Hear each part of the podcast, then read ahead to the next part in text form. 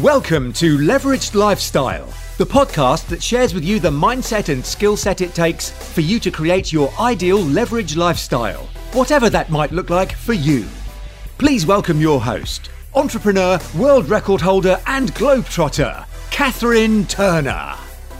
Hi there, and welcome to Leveraged Lifestyle. This is a light bite episode, shorter than your average. It's about getting you inspired, motivated, and most importantly, in action with creating your leveraged lifestyle. Now, I want to talk about today what is the nemesis of creating and living a leveraged lifestyle. It is one word inaction. Usually caused by overwhelm, frustration, or confusion. Now, in some later episodes, I want to be uh, going in depth and tackling each of those individually and the steps that you can take to overcome them. Right now, though, I want to tackle the idea of getting into action, taking action, and really, you know, the steps you can take right now. Maybe when you're having one of those days when you're just not feeling it, when procrastination is taking over, and what can you do about it? How can you get yourself back into action and, and stop being inactive? The first step don't worry about eating that frog. Now, if you've never read Eat That Frog by Brian Tracy, you might be thinking, what am I talking about? Well, in Brian Tracy's book, he talks about tackling that very biggest problem first, and he calls it your frog. However, I think there's a better way to it, especially when you're really not feeling it. Instead, just taking a small action step will start to build momentum for you and get you through that blockage. How about breaking down the task? So, this is example number two. If you break down the task, taking a whole task, for example, like hiring your first virtual assistant. I, I'm a great believer in this. And again, it's going to be a future episode about hiring your virtual assistant. I've talked many, uh, I've talked about the virtues of hiring one, what you can use them for, but let me just go through this as an example. The whole idea of hiring a virtual assistant might seem really daunting and, and overwhelming, especially if you've never hired staff before. Now, through the Viva Club, we help people take step by step action and take you through the process of hiring your first VA because we don't just offer a portal uh, to your hand picked VAs, but we provide you with the templates as well. So you don't have to start each step from scratch. We really just kind of start on that done it for you service, but you can then build onto it and tailor it for the VA that you want to hire. So instead, the first task isn't hiring the VA, which is the whole thing. Instead, we break it down to what you need the VA to do and writing a job description. And from your job description, you then can create the job advert. And it becomes a lot simpler and less daunting than the big task of hiring a VA. Another example of breaking down a task is sorting through your emails. Now, if you're anything like me, I have numerous email accounts, personal, different businesses, uh, kind of uh, junk ones as well. And it really can take a lot of time to be managing them and sorting through all the daily onslaughts of emails that come through and sorting out what I want to keep from what actually I don't really need. So, one of my email accounts that I've been working on recently had over 12,000 emails in them. And, you know, it seemed like a really daunting task to be able to kind of sort through that, manage it, and get it down, uh, ideally to zero and be able to manage it on a day to day basis. So instead, I decided to come at it differently. I looked at what emails did I want to keep from whom and keep and file them.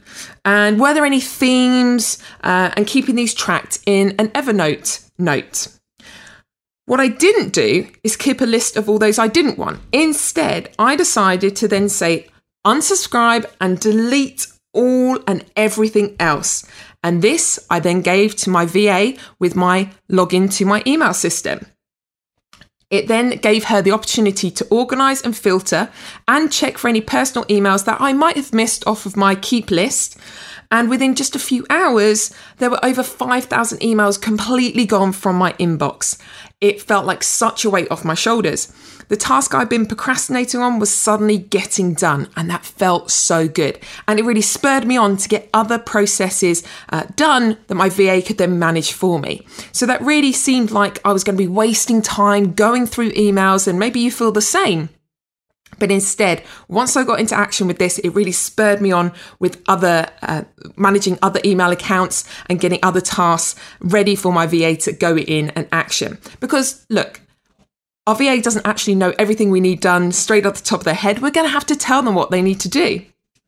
And that was just one example of something I'd really been putting off. So I hope that really helps you because I know, as I say, so many people have massive email accounts and don't even know where to start. And the likelihood is that anything that's more than a year old, you're definitely not going to need anymore. So that was another great thing that I could say anything uh, prior to this year, delete. Don't worry about, get rid of. Finally, I want to talk about two other ways that you can get back into action. Recognize when you are actually having a really unproductive day or morning or afternoon, because maybe you actually need to take a rest and to take care of yourself. Now, I find some ways to kind of test this is to take myself off to a different environment and see if that really boosts my energy. And just to give me a, a change of scenery, a change of surroundings can really help uh, get myself really back into action because I've just been boosted by the new environment. However, if you take yourself into a new environment or a new location or just take a bit of time off and you're still not feeling it, how about you let yourself just uh, stop, and rest and recharge and get going again where back to your usual productivity levels. And maybe this means working away from the office, getting yourself away from that environment. Maybe it means booking a holiday. Hey, uh, enjoy that and enjoy the experience of booking uh, the time away that you're going to have once those action steps are done. Maybe it is actually taking a day to go and binge on Netflix or Amazon Prime or whatever you like to do and just recognize it, allow yourself the break, and then get back to it and get in action once you've had that recharge and rest. And finally, rewarding yourself for taking action. Now, ideally, this shouldn't be monetary based, but actually, you know, maybe it is watching your favorite episode on Netflix once you've got your action steps done for the day. Uh, maybe it is just having a lovely bath at the end of the day. Whatever you enjoy, whatever relaxes you, whatever will get you recharged for the next day is a really great step to do to reward yourself for taking the actions that you know you needed to take that day. It really is really good time invested to relax, recharge, and get ready to get in action for the next day. I hope those tips have really helped and this light bite has been a great episode for you. Remember to come and join in the action in our online community and the Leveraged Lifestyle uh, online global community. You can find that at bit.ly forward slash LLOCFB group.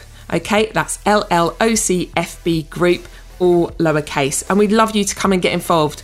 Uh, let me know what other episodes you'd like. And really, there is no better time than now to start getting your life leveraged. Take care. It's been Catherine Turner. It's been a pleasure. Take care. Until the next time.